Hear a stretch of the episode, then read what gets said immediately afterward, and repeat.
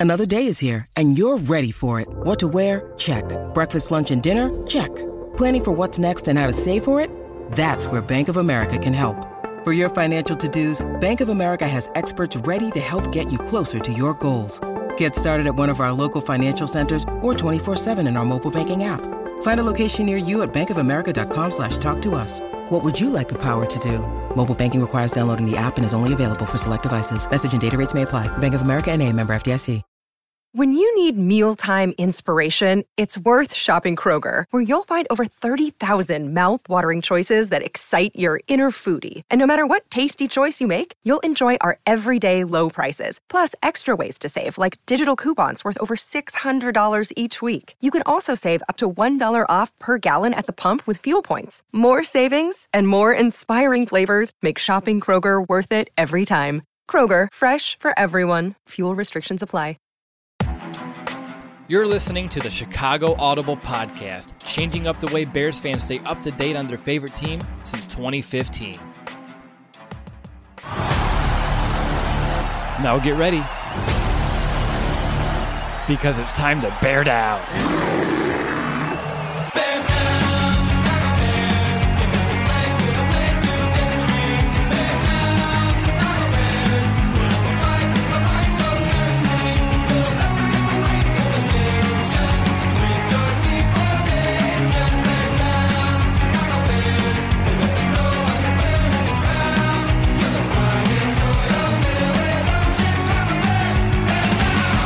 We're still here in Bourbonnais. Day two is now complete. It's in the books, and it's time for another Bears Camp report. I'm Russell DeWitt. I'm joined by Nicholas Moriano, my co-host, and long time no see. Will Ingles is on the show. Will, how's it been, man? Man, it's been a while, but it's good to be back. It's good to see football season alive and well. Good to see Chicago Bears back and with a different energy. I'm pretty sure everyone kind of felt that on Saturday, but being able to feel that for myself today, it's good. It's a good time to be a Bears fan. It really is. Now we talked about our experiences yesterday. What did you feel that was different compared to even a time a year ago? Well, first of all, it's almost kind of this expectation. I mean, there's this kind of mystery around last season, and now everyone's just kind of like, okay, I'm excited to see this player. We know what they can do, and it's just it's it's desiring to see the execution. It's no longer the talent that we're worried about being there. It's now the execution with that talent, and it's a lot of fun to see that. Absolutely. All right, uh, Nick, I want to go to you real quick. Uh, any big picture takeaways that you uh, want to kind of start off with?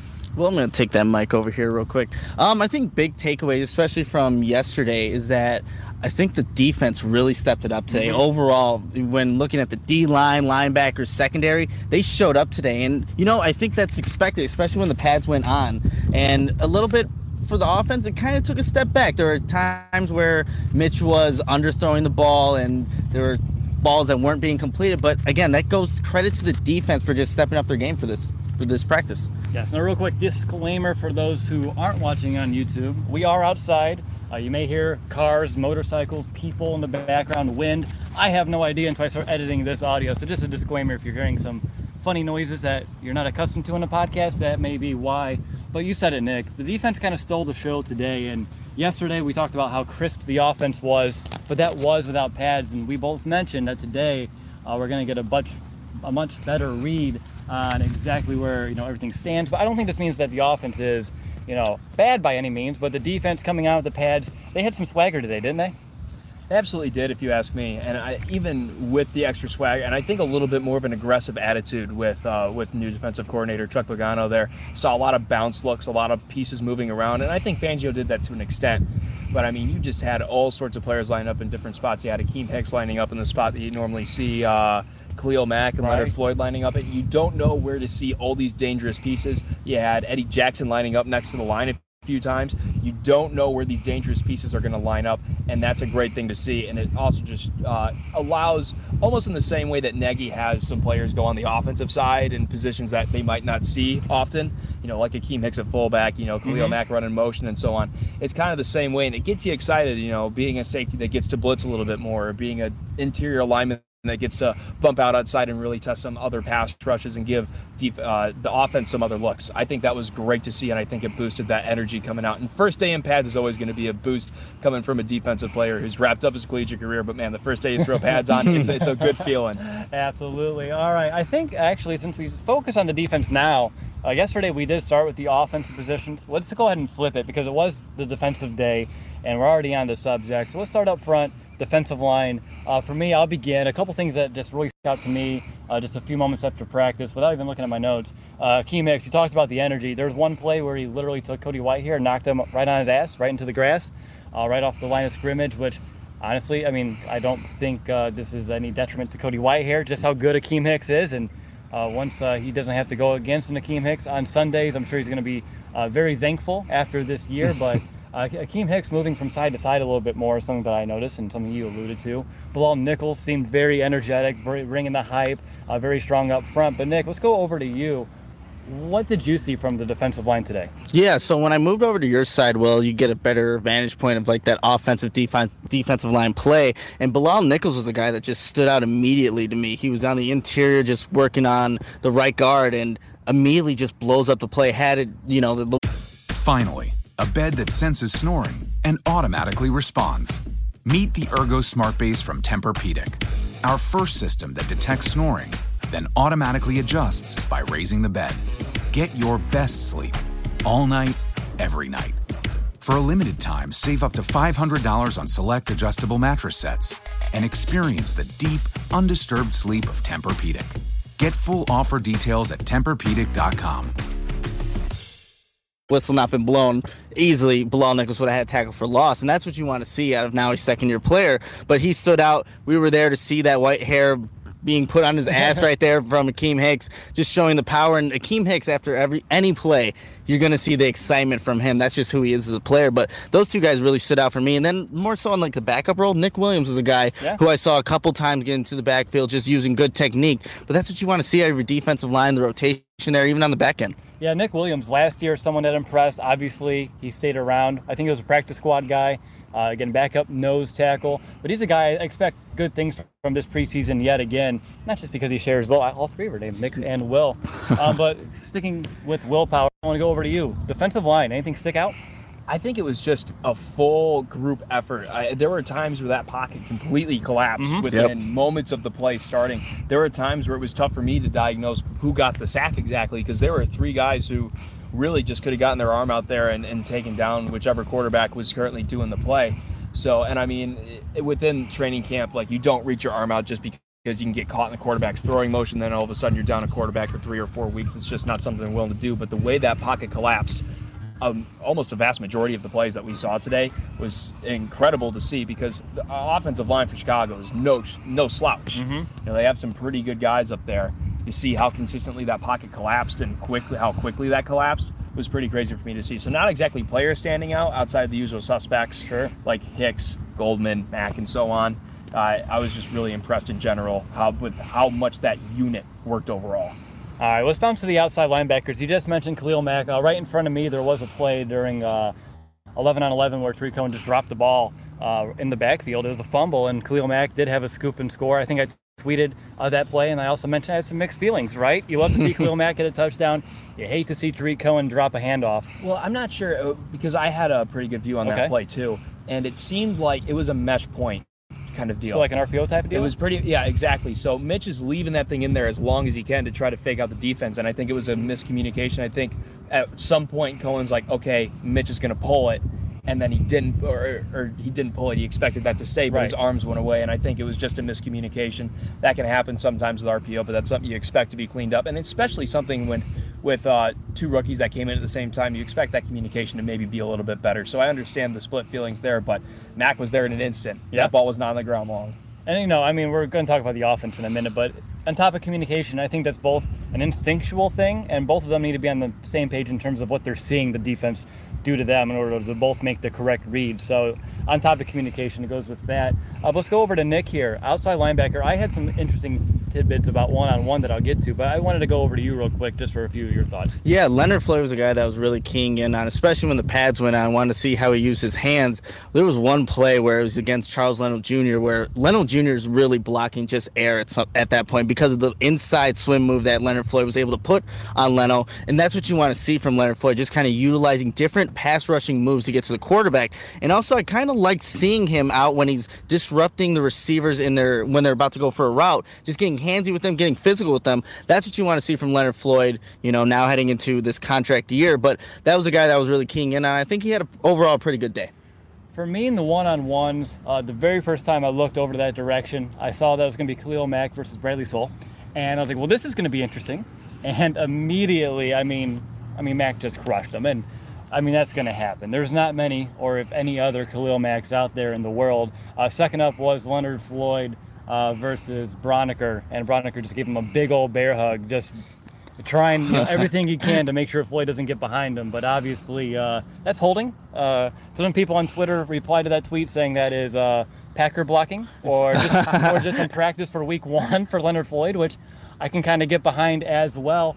Um, but in terms of the other guys, Isaiah Irving and Kylie Fitts, uh, to me, Kylie Fitts uh, kind of built upon yesterday that he's looking a little bit more confident, a little bit more fluid and athletic. Whereas last year, I don't think he came into camp 100% in shape. I know he's coming off of an injury, but he does seem like he's you know going in the right direction here. I didn't see many splashes from either of those players today, but mm-hmm. Will, did you see anything out of those two that gives you any confidence about those two? And again, at the art of the fourth, kind of guys in this rotation. Right. I think the difference is is for Fitts, he's going to have that first year to second year pop. And I mean, Irving, I don't think really had that in some mm-hmm. ways because I think he was a I think he was I a little bit ahead of schedule for what we expected him to be in his rookie year, and then uh, he kind of maintained that in his sophomore season.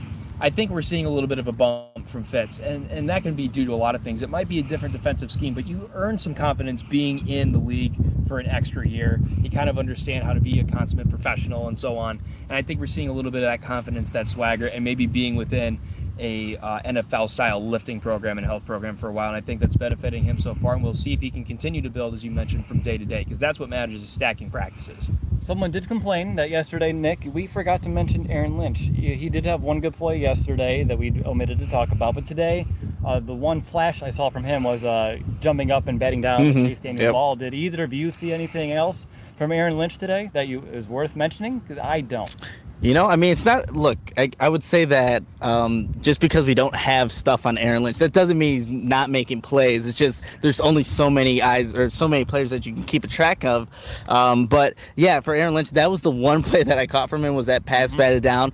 But again, that's not necessarily a bad thing. I know that there was another uh, inside run where he was able to contain the edge, but other than that, that's all I really saw from Aaron Lynch. But again, not not the worst thing. Sure, sure. I was bounced inside. Uh, inside linebackers, Danny Trevathan, Roquan Smith, Nick Kwiatkowski for you over there. Well, we know you're such a big fan. Uh, so for me, one thing that still stands out, continues to stand out, and we didn't get to see this last year, and we saw glimpses of it yesterday. Roquan's speed. Uh, I saw a few plays are trying to get Cohen the ball in space on, around the sidelines, and Roquan is there in a hurry. And I was telling uh, Larry, uh, one of the fans of the show, who I was actually standing next to, I was like, you know what? there's not many people in this league that can keep up with Tarik Cohen, but one of them is right there on our defense. And that's encouraging to see. I mean, we know what Roquan brings to the table in that regard, but to see him against uh, Tarik Cohen and kind of mirroring him across, you know, the entire field was a great sign. What about you, Nick? Anything from the inside guys today? Yeah, so I got a really good vantage point of seeing the linebackers and running backs go out at one-on-one drills, and they were pass blocking. Also, um, just um, they were pass blocking and that's where Smith, like you said, was able to show that coverage. It was the first snap against Mike Davis one on one. It was a slant route, not an easy, you know, route to cover for you know an inside linebacker, but Smith is right there, pats bats the ball away. He got beat too. He got, he got beat. Beat, and he has that speed and that recognition to just shoot inside. He knows when to flash the hands too because that has to be an instinctual like trigger thing. Because if you put your hands out, you're showing the quarterback exactly where he can't throw it. Uh, that was a really incredible play. I saw that too. No, absolutely. And then when it wasn't uh, in pass coverage, Roquan Smith getting after, let's say it was it was the dummy, it was a, supposed to be the quarterback, and Smith with that pass rush is he's a guy that is hard to stop. Tarik Cohen had to go against him for the first rep. It, it, it wasn't really it was it was easy work for Roquan Smith, and he continued to do that. He did get uh, blocked for the last rep, I believe, by Mike Davis, I'm pretty sure. And the defense had to do some up downs because of that. But overall, I think you saw some really good uh, work from Roquan Smith. Joel Iyiegbuniwe, though, just going to a backup Mhm, real quick. On that pass rush, he was sat down twice. I forgot which running backs were able to do it, but you just saw him on the ground. And in this pass rush drill, you're thinking this should be the advantage for the linebacker. Not so much, not for Joel Iyiegbuniwe. Maybe need to hit Bears fit a couple more times this week. But uh, that's all I got on the linebackers there. All right, let's go over to Will. Uh, I'm curious your take on the inside guys. I mean, So- as a linebacker yourself. Yeah, so for Iyiegbuniwe, um, for me, I think it was a leverage issue. I think he came in high a lot of times, and you kind of misjudge sometimes uh, how the running backs are going to attack you. But if you're standing up, a lot of those running backs are kind of stout, really set low to the ground. I mean, you saw exactly what Tarik Cohen did in the Rams game. Uh, Yeah. Dante Fowler Dante Jr.. Fowler. Thank you for reminding me on that. And so you you see what happens with leverage, and I think uh, sometimes Iyiegbuniwe forgets about that leverage aspect. He has the strength, he has the speed, he could be a fantastic blitzer, but I think he has to put some of those things together. I think sometimes he gets so focused on what movie he's going to put on, he forgets some of the basics at times, and that happens to some players, especially when you have such raw physical traits and you're trying to put on those finishing touches. You kind of forget your foundation sometimes, so it's something you'll have to work on but seeing just the night and day differences for, that like we just talked about with Fitts that year one to year 2 mm-hmm. step I think is very encouraging for him overall uh, I just want to echo what Nick said with uh, Roquan Smith as a blitzer holy cow we saw it we only Fangio doesn't blitz a whole lot especially with his interior backers but if we see that a couple more times this year with uh, Chuck Pagano I won't be upset because holy cow that man has that man has a trigger I mean, holy cow. Some people say flipping the switch. I mean, he flips the switch in an instant. And man, I would not want to be the running back having to block him. I would be, uh, I'd be cutting and hoping it works all day. Uh, but Roquan's so fast that I'm not sure it'd matter. Um, of course, uh, looking at uh, pass rush. Finally, a bed that senses snoring and automatically responds. Meet the Ergo Smart Base from Tempur-Pedic, our first system that detects snoring, then automatically adjusts by raising the bed. Get your best sleep all night, every night. For a limited time, save up to $500 on select adjustable mattress sets and experience the deep, undisturbed sleep of Tempur-Pedic. Get full offer details at TempurPedic.com. I have to mention Nick Kwiatkowski. After so many years, I can still predict every single pass rush. It'll be a bull rush. I'm not saying he has all the moves in the world. I'm not saying he has a whole lot of shimmy, but for goodness sake, man. they, he made me look really smart today. I had some friends uh, friends come with me to practice today, and I said, "Hey, want I want to bet what he uh, tries for this uh, rush here?" And he's like, "Yeah, sure." I'm like, "It's the bull rush." what do you know? Thank you, Nick, for making me look smart today. But other than that, uh, I think it was an overall solid day from the inside backers. Another thing from Roquan Smith, they did one of those uh, jet motions with uh, Cordarrelle Patterson, handed him the ball off, and that space was closed in an instant with Roquan Smith. I mean, normally those plays, especially with a guy like Patterson, Right. you give an instant, you give an inch, you miss one step in your read, you're beat. And it didn't matter. He closed that space in a hurry. He wasn't even at the sideline. He was kind of just starting to hit the hole, and Roquan Smith was right there near near foot, near hip, as we talked about in the past for form fit tackling. It was a thing of beauty to watch. So I think from our starting guys overall, just really great quality, and I think we're seeing some uh, promising sparks from some of the guys working their way up.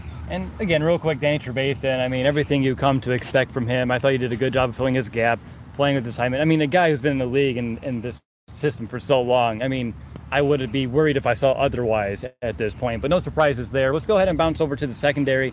Let's talk about the cornerbacks first. Uh, I'll give you a few of mine, just real quick. Uh, number one, I can't believe Prince Amukamara knocked someone on their butt. Uh, but a pretty big hit. I forgot exactly who it was. Marvin Hall. It was, yeah, it was Marvin Hall. That's right. And Amukamara is someone who usually doesn't play a very physical game. So to see that out of him, I think it's pretty jacked up about it. I think Eddie Jackson uh, followed suit as well, getting uh, rattling behind that one. Uh, that was fun to see. And uh, other than that, I believe I saw a good play and a bad play from John Franklin, which the inconsistency is what I'm expecting out of him anyway at this point. But I saw one play was able to knock a ball out, uh, punch it.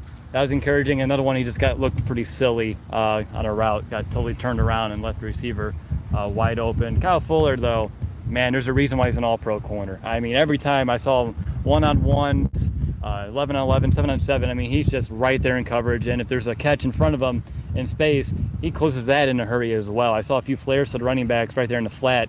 and right immediately he's meeting the ball carrier. And again, no live tackling today, but Kyle Fuller's making that tackle nine times out of ten for like a one yard gain at most.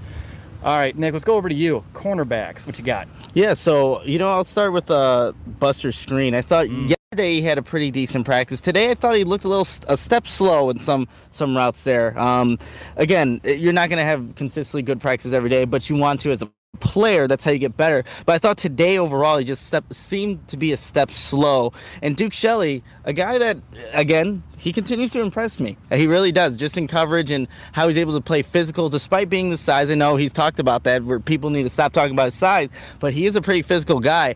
Another guy that played pretty physical, and you're not going to hear him on the depth chart, or you know, he's not going to be someone that starts on Sundays. Jonathan Mincy had a couple pretty big hits in this practice today. I'm mm-hmm. like, who is this guy? And then he kept looking down at the roster card. It's Mincy again. So um, just some of the guys that kind of stood out to me. I thought John Franklin too. I mean, yes, he had a couple of down plays, but consistently was around the football, mm-hmm. and a, a guy that you just don't kind of expect just where he's at in the depth chart, but he made some plays today.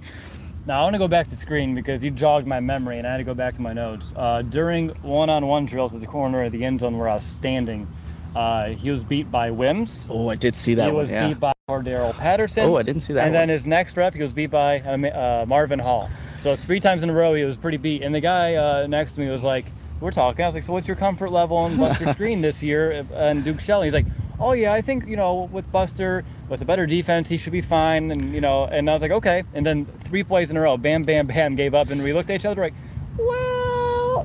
but again, one-on-one drills, those are suited for the receiver. That's very tough on any corner. But I just wanted to mention that I do have him being beat three times in a row in one-on-one drills. Let's head over to Will here. Any takes on the corners?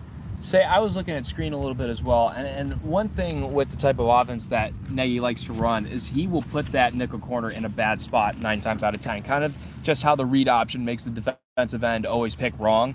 That's kind of how Nagy likes to run his offense sometimes. So what he'll do a lot of times is uh, the play that I saw in particular was uh, they had. well, well, that's unfortunate. Uh, sounds okay. Well, well, nice. Yeah, some, seems like someone had lost their car for a second, was trying to find it but they were successful. They found the car. That's uh, good news. Good news. But anyways, so they optioned uh, they optioned Skrine by sending one guy out on a bubble screen and immediately Skrine bit on the screen. Uh, kind of uh, closing space in over there, but then they ran the slant in right in front of them. So I mean, it's one thing you just have to have really good vision and see the whole field. That's not an easy play to make as the nickel corner but uh, it's one you just kind of have to be aware of. You kind of have to play that space in between and try to at least uh, make the option harder for the quarterback. Because what you do in an option all the time is try to slow down the process, help your defense out, and he just bit too hard on the screen in that particular play. So, I mean, it's it's tough because what you want out of a nickel corner is so much. I mean, mm-hmm. the people like Bryce Callahan are in short supply. That's why Bryce Callahan got paid a lot of money this right. offseason. And that's not to say that Buster Skrine is not a really good coverage player he's just put on the hardest assignment in really NFL football, in modern day mm-hmm. NFL football with the spread offense. Yep. Nickel corner is the hardest thing to play because you're going to have a ton of inside releases. You talk about one on ones. I mean, unfortunately, that's going to be a lot of times you're left on an island in that slot position, maybe with a single high safety, but a lot of times if you give up an inside release, you're in trouble. So, I, it's tough to judge on today's performance, sure. but I feel like he he's going to need some more reps. I'm not entirely confident with the performance I saw today. Other than that, uh, not a ton of guys stand outside of obviously Kyle Fuller, and Amukamara giving us what we've come to expect from them. Right. Anything which is Shelley? a good thing. Uh, I actually didn't get a lot of views of Shelley. Um, I was watching a lot of run game and I was sure. watching the trenches specifically, um, kind of just in awe of, and this goes back to the defensive line a little bit, but just watching the hand fighting specifically mm-hmm. was mm-hmm. amazing. Towards the end of practice when they were doing special teams, I mean, the way yeah. their hands were flying and watching that cross over into actual gameplay man, that was fantastic to watch. So I was kind of wrapped up in that. I didn't watch a whole lot of the corner scene for the most part, and I didn't really have any vision of the one-on-ones from the other side because I was with the full team segment while they were running one-on-ones on the other side. So I didn't really have a great view of that. Gotcha. But from what I did see, Fuller, Amukamara, business as usual, and Skrine, some steps to go. But at, at the same time, I think he's playing aggressive at least, and and you can always work with that. Right, right. Nick, anything else on these corners? Uh, for me, Uh, in terms of Shelley, I have it in my notes uh, a few times that his closing speed was pretty impressive, able to get to some people uh, rather quickly. Something that uh, I know he was known for a little bit his days at Kansas State, uh, kind of translating here in the NFL. But anything else? We can move over to safeties. You know what? I did watch Kevin Toliver for a couple snaps just when they were running the seven on sevens or even team drills when he was with the twos. He looks a lot more fluid out there at yes. the outside corner. He had one on one with Javon Wims, step for step on this vertical route at his hip. That's what you want to see from Kevin Toliver because I mean Prince Amukamara is on this last year of the contract. Really, they don't have to pay him for next year, so that could be a guy that really needs to step up. But I liked what I saw from the few snaps I watched of him today. All right, let's bounce out to the safeties, and I want to start with Eddie Jackson because uh, a, he had an interception today, but that came after uh, there was, they're doing some one-on-one drills, and it was Eddie Jackson versus Javon Wims. Actually, let me take this step one back further. Remember the one-on-one drills from yesterday? Mm-hmm. We talked about the up downs and the consequences. Well, first up today was Tyler Bray throwing, Javon Wims is the receiver, Eddie Jackson in coverage, and Wims completely turned Jackson around, beat him on an out route, and it was an easy catch. And, and, as a result, the defense lost. Well, about 10, 15 minutes later, round two is about to begin in one-on-one drills, and uh, I think Wims slipped on that route. And then Jackson was just kind of standing there, like, oh, play's over. And Mitch, having a little bit of fun, just lobbed it to Jackson, and it went right through his hands. And everyone in the crowd was like, oh. And then, like, what was that? Like, how do you drop that? And Mitch is going, like, what? Like, this is crazy. Everyone's Eddie shocked. Jackson, how do you drop that? And so then he did some uh, push ups as a result, some self uh, punished, I would say, push ups there. But everyone got a good laugh out of that moment. And then he had some retribution uh, later on in team drills. Uh, very first play of 11 on 11. Yep. Uh, great range, which we know that from Eddie Jackson as well, to come from the center field over to the sideline to make a good play on the ball and interception on a Mitch pass.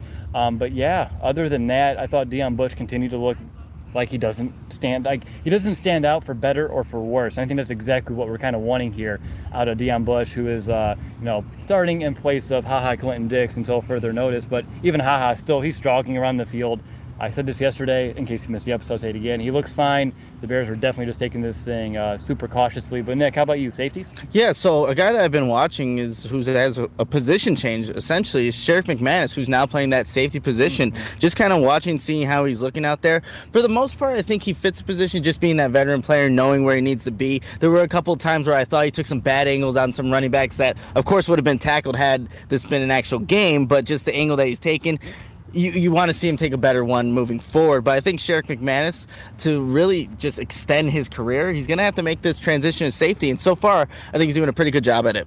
What about you, Will? I know you were paying attention to the trenches, uh, so I'll, I'll, give you a pass here if you need it.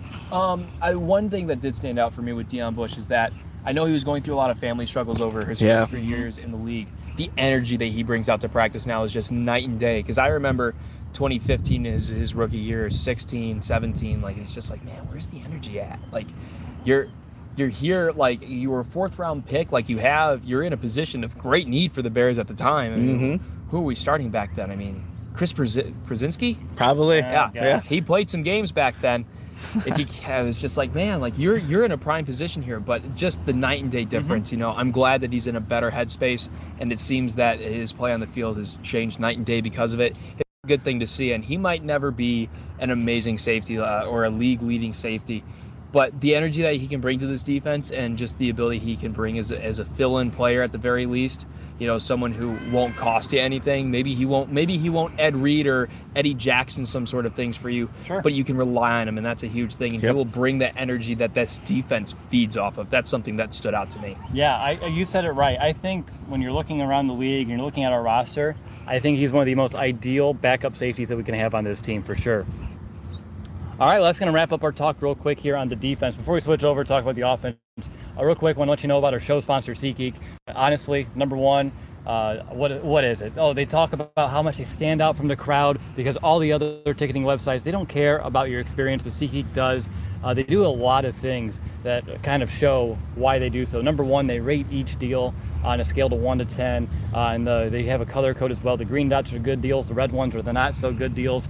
Um, and I love talking about the interactive seat map. I was doing it today because we're looking at the Chiefs game. A lot of great deals, by the way. If you want to join us for that Bears Chiefs December 22nd game, uh, definitely check out SeatGeek for that. Um, but you can be anywhere. You click on any row in any section, and you get a view of what that seat's going to look like. So you have nothing to uh, surprise you when you get there on game day.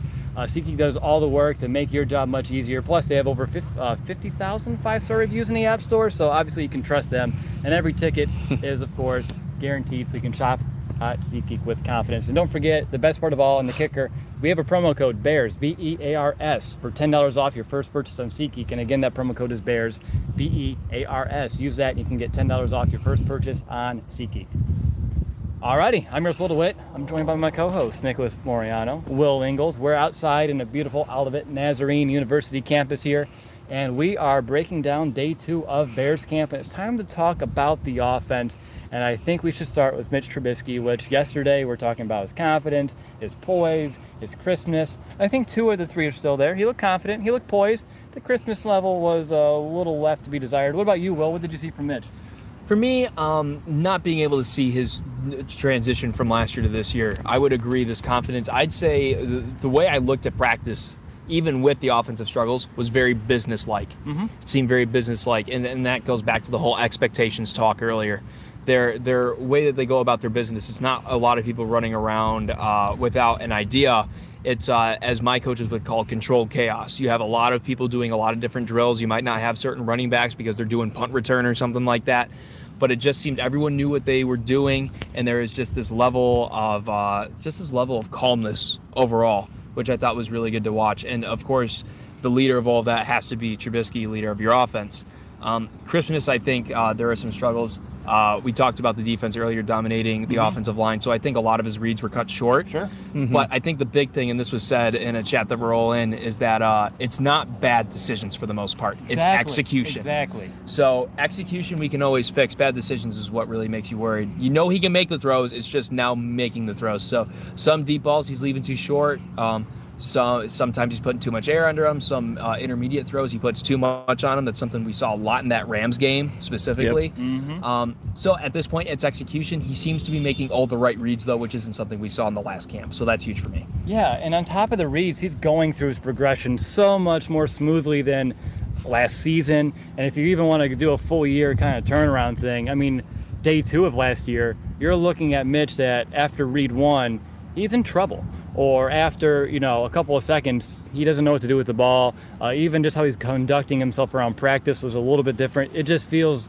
like he is owning this offense himself and you know the process in general. But to see him go today making a few throws that look to be on his third or fourth read encouraging signs for sure out of number 10 what about you nick? What did you see yeah, you guys talked about um, some of his throws there. I thought he had a couple of underthrows throughout the practice. But what I really like from Mitch Trubisky, and it happened towards the end of practice, and this was when the defense was really getting after this offensive line, winning that team drill 11 on 11. Mm-hmm after the first team offense came off the field, Trubisky went over to that offensive line. And you could see that he was just talking to him mm-hmm. because there were a couple of times where these Bilal Nichols, Akiem Hicks, they're getting after and just kind of winning the battles up front. And Trubisky's talking to him. Then you see Harry Hiestand go over and talk to the offensive line. It's that accountability mm-hmm. that you're seeing from the, the leadership from Mitch Trubisky now heading into year three. And that's what you want to see out of your quarterback. And I think that's very encouraging to see. Yes, he's going to miss some throws, make some throws during practice, but I think that's like an undermined or or an undervalued kind of component of the game, and especially the quarterback position. And I liked what just glancing over to the left, seeing that he's talking to the offensive line. That was great to see. Absolutely. Now let's go. We'll stick with uh, Nick here, and let's go to the running back real quick. Talk about the day from David Montgomery because he showed a lot today that uh, I know the Bears have been gushing over him ever since they drafted him, but he's really starting to put that on the field today. The pads came on. We told people yesterday once the pads are on, we can give them a good scoop of David Montgomery, and I think we saw some good things today. Yeah, absolutely. I mean, you just see the, the springiness that he has with each kind of step that he takes. He's the guy that will bounce and juke and, you know, obviously also finish with power. We saw in the last practice when they didn't have pads on, but you put him on, he wants to finish some of these runs, and I got a chance to watch the one-on-one blocking drills. The first one he gets beat. He does does Montgomery, but he adapted and learned from that that first rep and is able to make the correct block. Then you also see it in the passing game, he ran a, a wheel route. The ball didn't get to him, but he's open, and that's what we didn't see from you know Jordan Howard, a running back uh, that just couldn't extend the field vertically. And then we saw towards the end of practice, Will, and you tweeted out, uh, David Montgomery runs a seam route down the middle of this defense. David Montgomery makes that catch. Is going down the field. That would have never happened with oh, Jordan Howard. No. So that's what David Montgomery brings. And I think, you know, overall he had a pretty good day. I know he had a fumble, like yes. we talked about earlier, but as a rookie, you're going to have these mistakes, especially early on. But overall, I liked what I saw from David Montgomery first day in pads. what oddly, and I don't want to make this comparison, uh, but I'm going to say what he reminded me of, and a little bit of Matt Forte in his moves. Uh, when he is, uh, you know, stacking some of his moves together, he's never not moving vertically up the field, and it's always seamless. There's never an extra hitch in his step. He's moving horizontal yet vertical all at the same at the same time with some of those one cuts, and it's so impressive to see him hit a hole dodge a defender with that cut, and then he's off to the races. And again, not live tackling today, so there were a few times when they could have blown it dead. Probably would have been tackled a little sooner. But a lot of the times, I mean, he's down the field in a hurry. He's making decisive cuts. Looks like to be the correct reads in terms of uh, following some of these zones as well. David Montgomery, uh, very exciting stuff. And again, I'm not saying he's the next Matt Forte. It'd be great if that ever, you know, panned out. But some of the moves today and how he looked on the field, to me, reminded me when I was at training camp 2008 Matt Forte, what he's kind of bringing to the table here. And again, Matt Forte was a second round pick. Uh, Montgomery was a third, and uh, I think Forte was 10 years, you know, a little bit too early. I mean, mm-hmm. imagine him coming into this league now, but we'll, that's not what we're here to talk about, guys. But David Montgomery, to be impressed, I want to go to Will because I know you had something you wanted to share about Mike Davis. Right, uh, and this was in that pass rush drill as well. Mike Davis was money in in yep. in uh, the pass rush drill. For me, when I sat down, you asked if you had any, if I had any big takeaways. Is Mike Davis is my third down back until further notice. You can say whatever you want about Montgomery's ability to get out, but man, that Davis's ability to pass protect, to go out for a pass, and also be an efficient runner I mean, that's just the trifecta you need in a third down back. I mean, he can do literally everything. There is no keying on what the Bears can do. If Howard's in there, you know, he's either blocking or he's running. You know, Mike Davis is the consummate professional that he can do all three, and he can mm-hmm. do all three very well. There's nothing you can key in on with that. And right now, I think Montgomery just needs a little bit more practice getting used to, you know, NFL rushers coming at him. Sure you know, it, it's not something I, mean, I wouldn't know what to do if with an NFL linebacker running at me and I just kind of had to plant my feet. I would have no clue what to do. uh, so I think it's just a little bit of learning from Montgomery at the time being. I think he could definitely be a two down back right now. I think all the things that uh, Nagy can do with him and Cohen on the field, even throwing Patterson, it's going to be a nightmare as far as spacing and speed across the field. But uh, until further notice, Mike Davis is the guy that I'm relying on on third down each day of the week.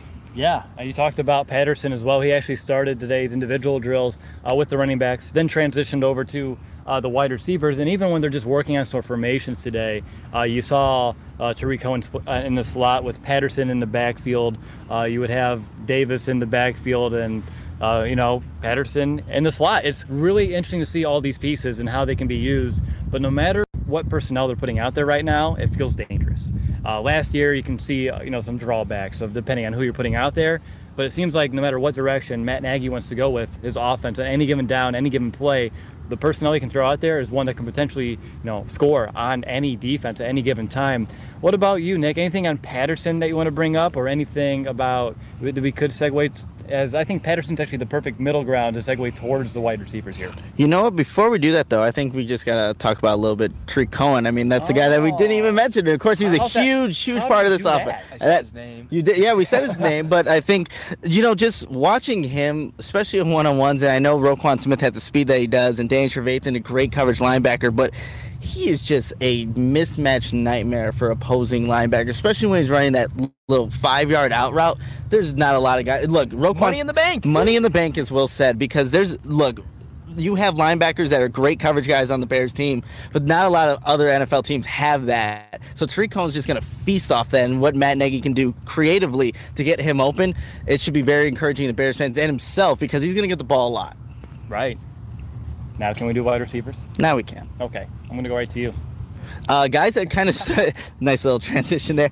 Uh, guys that really stood out to me Javon Wims. He was always around uh-huh. the football, just catching, uh, winning that one on one against uh, Eddie Jackson early on in practice for the first one on one. I mean, Javon Wims, somebody that was maybe towards the bottom of the depth chart, really did himself a good deed today just by being open, catching the football. There was one play where, whether it was an incomplete pass or a fumble, I don't know how they would have ruled it with Wims. That he was involved with the play, but other than that, Wims had, I think, a pretty good day overall.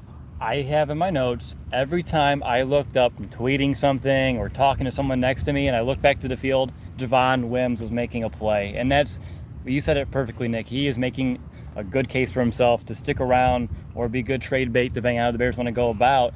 Uh, because I know one rookie came back today or actually debuted, Emmanuel Hall. Didn't really see anything out of him in his debut.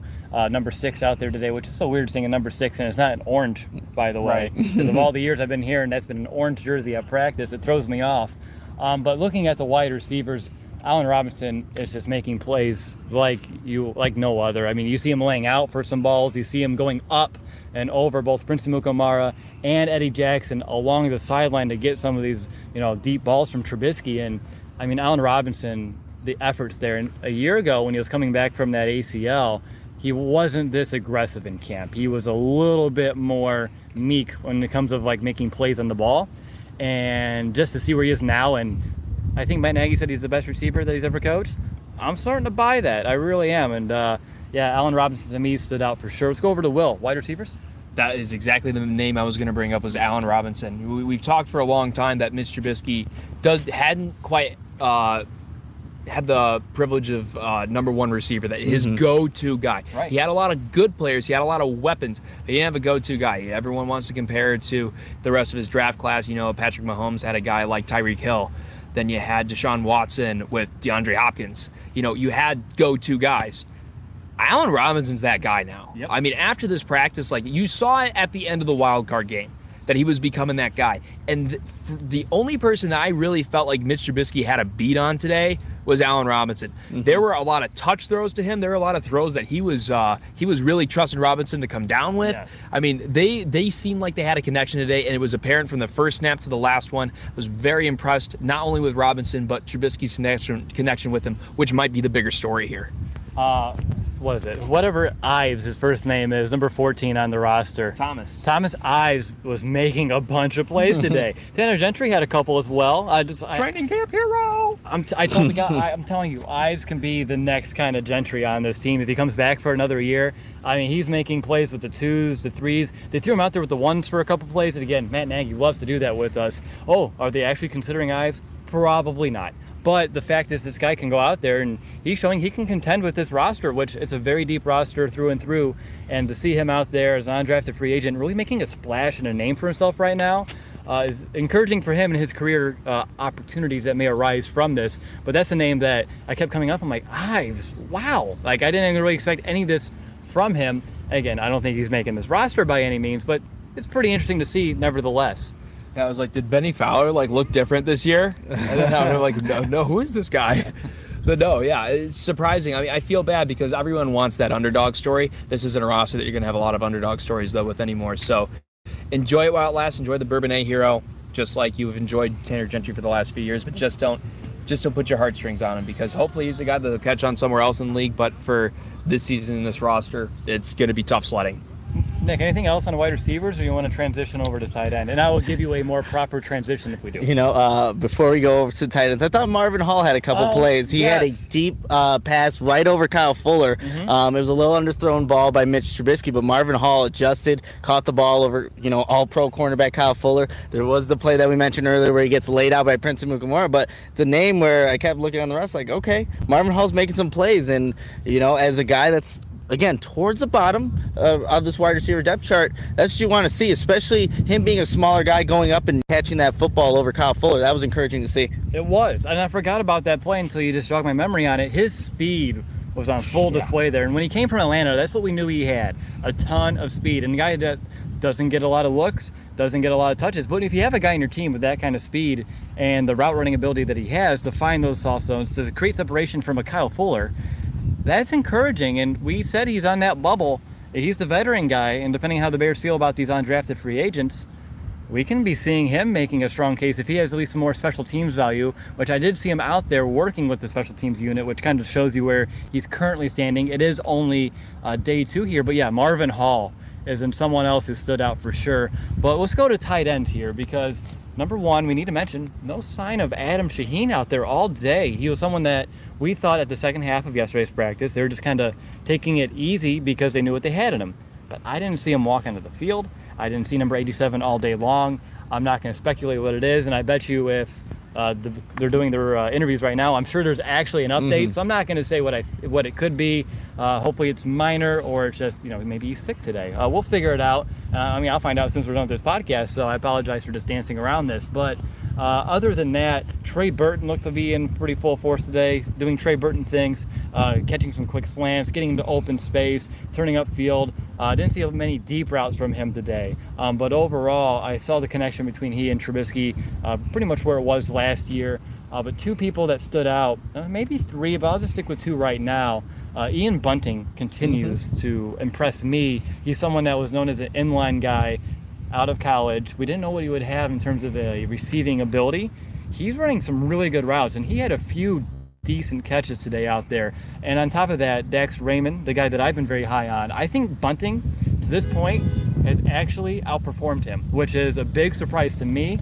Um, that I think Raymond is slowly coming along. I saw him flash here and there, but Bunting has just been more consistent uh, from the beginning of practice to the end. That began yesterday, that carried over to today, and I'm actually excited to see what he can do uh, tomorrow as well. But what about you, Nick? What did you see out of the Bear side ends? Yeah, I was a little surprised to see more Ian Bunting making you know some receptions in practice day. Uh, but I always want to keep an eye on Bradley Sowell just to see how he's doing transitioning to being the tight end. I know he had a false start in camp today. I know he was thrown down by one of the backup linebackers. Got a little chir- you know a little chirpy afterwards. Wanted to say a few words, but you know you're seeing him run routes and he doesn't look unorthodox. He's starting to get into it a little bit more. That's what you want to see from him.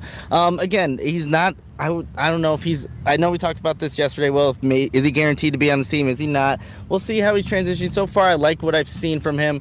Um, but yeah, that's kind of what I saw from Bradley Sowell today, and like Ian Bunting, like you said, uh, a little surprising that he consistently is showing up. He's had he and again I know how Nagy likes to change you know who's on what line. Like I saw Anthony Miller playing with the threes today. I'm like okay, Yeah. like whatever. But to see Bunting getting he had more reps than Raymond did with the ones. I don't recall any reps that Raymond got, but I saw Bunting out there uh, out just a handful of times. So I'm curious to see what that could maybe mean for him.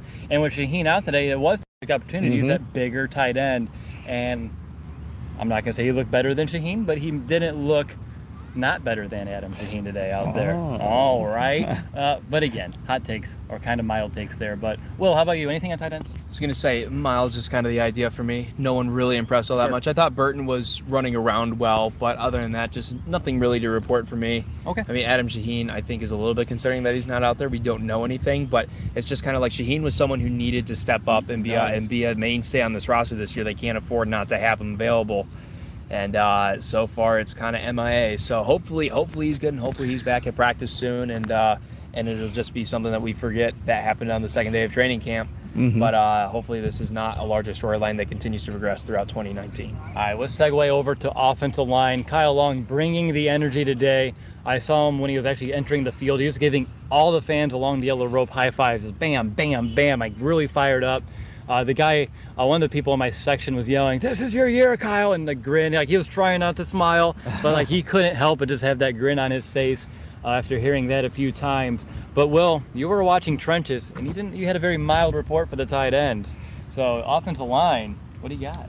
Overall offensive line, I mean, just kind of like how I had the D line overall, it was kind of just a group poor effort, if you ask me. I thought the energy was great. I think the brotherhood that offensive line has, because the vast majority of them came out together for practice. I was over by uh, the stands where they were walking out, and I'd say about eight or nine of them came out together. I think Bobby Massie was a little bit later, but I want to say he was getting his knee taped. I saw some extra gear on his knee, if I remember right.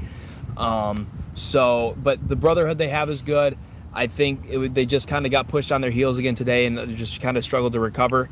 I didn't see any one person outside the one low light for Cody Whitehair. I didn't see a lot of problems. It was just mm-hmm. kind of an overwhelmed offensive unit to an extent. And I don't think it much changed for the second and third unit. I think it's kind of a trickle down for that offensive uh, side. And it just kind of, if the first unit isn't up to snuff, I don't feel like the second or third unit are going to open up gaping holes or really hold good pockets in particular. So that overall I was just kind of underwhelmed with the offensive line, but sometimes that happens. First day of pads is kind of going to favor the defense because you're no longer thinking about timing plus contact. Right. You're just thinking about contact for defense. So I can understand for the offense a little bit, but it's hard to draw conclusions when they kind of got their butt kicked for the majority of the afternoon. Yeah, I understand that for sure. I do want to ask you one more question though, because I understand you're underwhelmed But did you even notice the position change? We talked about this yesterday. It just feels like status quo up front. Did you get the same kind of gut feeling today?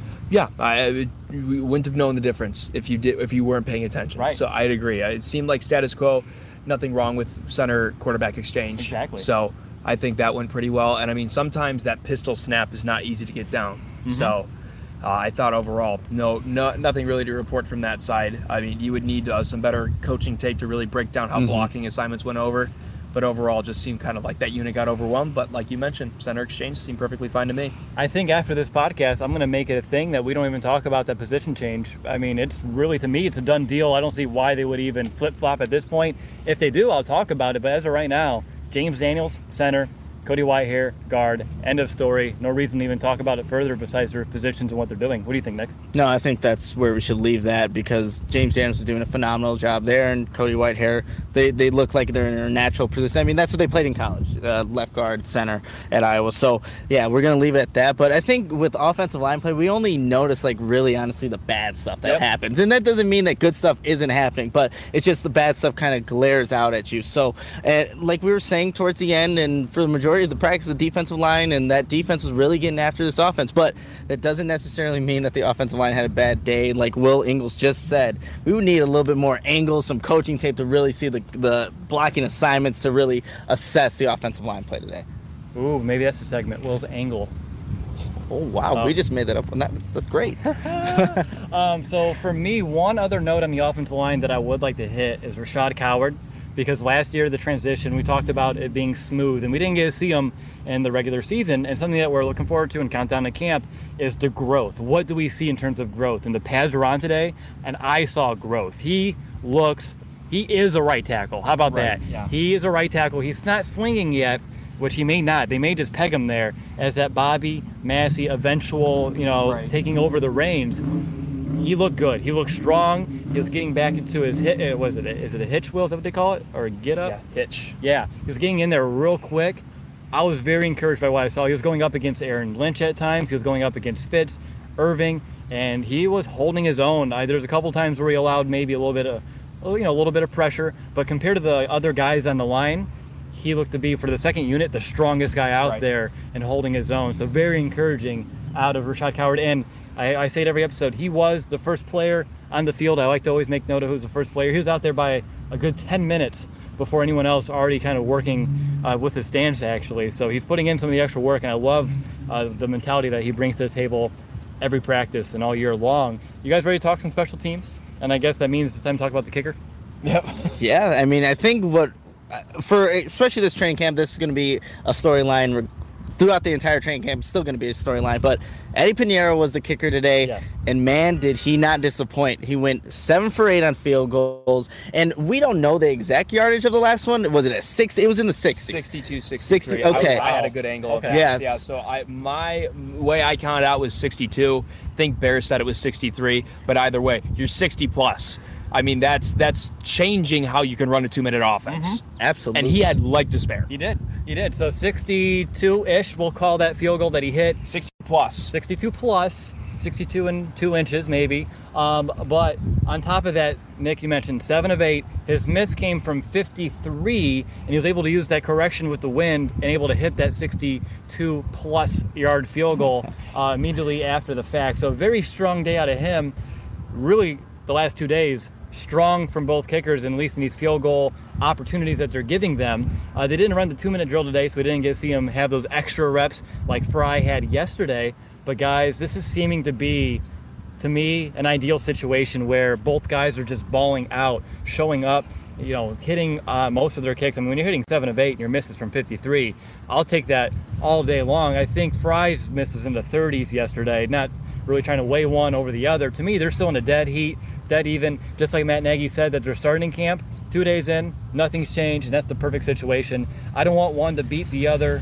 I want them to end camp, end preseason in a dead heat, give the Bears a tough decision, make it, and then God forbid, worst case scenario happens, you have another one in your back pocket you can always bring back. So for me, I'm wishing both guys uh, continued success here, but so far so good, right, Nick? Absolutely. I mean, Ryan Pace said in, in the press conference in Decatur that it's even right now between uh, Piñeiro and Fry, and look, they both went seven for eight when they were asked to kick the field goals, and they both nailed that 60-yard field goal. So that's what you want to see from these kickers. They're both competing. They're both bringing the best out of each other, and I think that's the best case scenario. I would like to have an established guy. I hope one of them just kind of goes out in front and becomes that guy. I can't second guess the whole season. I, I yeah, I do don't want to know which if we had maybe put What Pineiro in or Fry. what I want someone to just come out I and win want this battle. someone to crap the bed. I want someone to do a lot better. I want. I don't want to. you don't want that?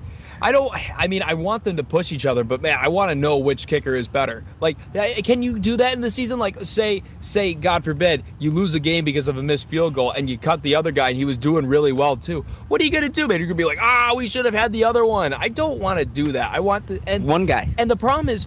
That's going to sway the locker room a little bit too. I mean, you don't know which way the locker room wants to go. So if you have two guys competing with each other, I guarantee you the locker room splits on which one they want and now all of a sudden you're just kind of split down exactly you know who's supporting who and I, you hope that it never comes down to that in the season but but i want exactly like nick said i want an established guy i can get behind It's like which will should I choose? I mean, in mm-hmm. between both wills, and I'm just not gonna make. Well, I should make. I'm just gonna. I'm gonna give it to you, not Will. Oh, We're gonna leave that answer for another podcast. Oh, it, Will just kind of scooted over. all right. Uh, I understand your guys' point. For me, though, I'm going to that iron sharpens iron type of deal. I want them to just really just play lights out and have the Bears have a tough decision. I'm sharpen sorry. until the fourth preseason game then then then blow it I'll tell you what, of them blow though. I'll tell you what. If one blows it, it doesn't mean that he's the worst kicker at the end of the day. It could just be. You never know. You're never. You Gonna you never know with kickers. You're never. You never gonna know with kickers. never know. You're You never, never know. going to. You're gonna have to just, you know, trust your gut, have conviction, as the Bears like to say. So they're gonna have to have some conviction in the choice here. But so far, it does seem like it's gonna be a tough one. But we haven't even had a game yet, so let's kind of calm down, guys. All right, let's have a final segment, which is just uh, some quick recap thoughts. Do you want to kind of just uh, summarize your points, or just anything you want to close the show on? Let's go to Will first. Uh, great time to be a Bear fan. I, I we were talking about it. This might be the the biggest population of Bears fans we've seen in Bourbonnais in a long time. Uh, the Most I can remember. A lot of times you can just find your way onto a lot of bleachers. Today they were packed from a long time before practice started, and there is still a massive line coming through the gate. So great time to be a Bears fan. Bears fever is in full effect, and uh, it's fun to watch now. The expectations will be a little bit interesting if they come up short, but. Uh, right now it's a lot of fun to be a Bears fan. and It's good to see everyone getting behind it because you watch those videos of like the 85 Bears documentaries. Mm-hmm. Like you see like everyone getting in the spirit. They have the the scarf on the lion. It's just like Chicago really gets up for this team, and it's gonna be fun to see that for a whole regular season now. Mm-hmm. Yeah. No, you said it. Most people we've seen here in a long time.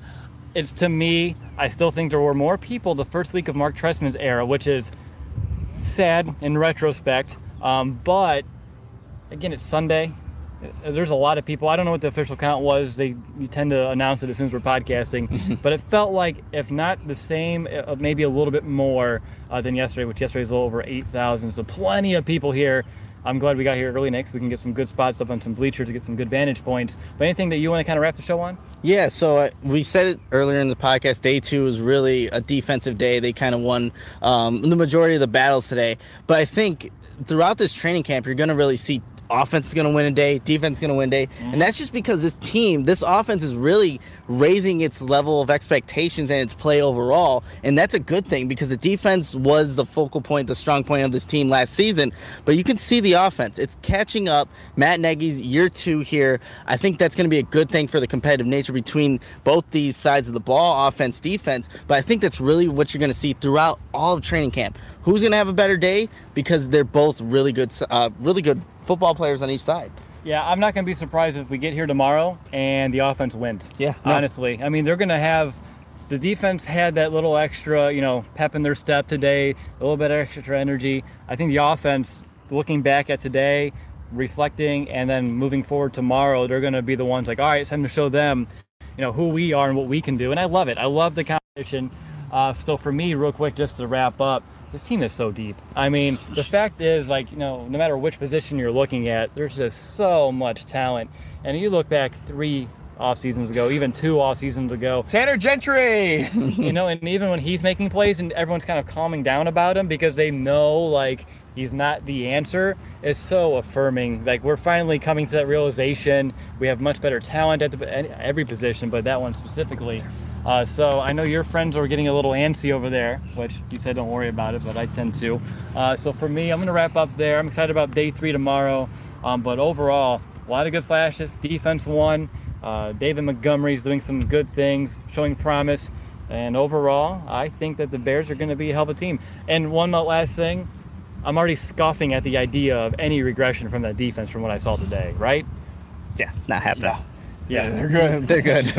they good.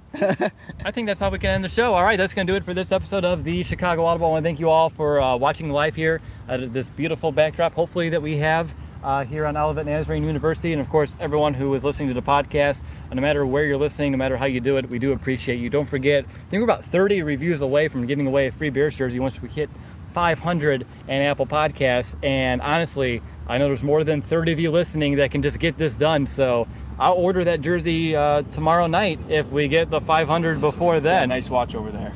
Yeah, I tend to do that, and I and I say tomorrow night like it even matters, like there's time.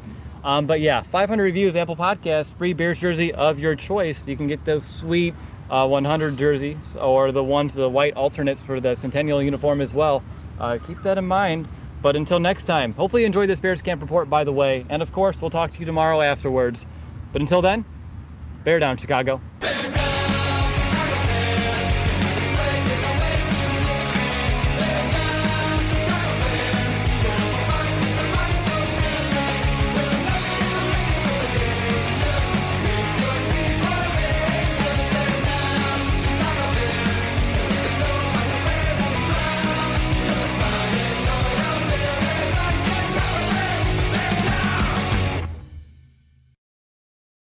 Today is the day you're going to find your chill in this wild, wild world.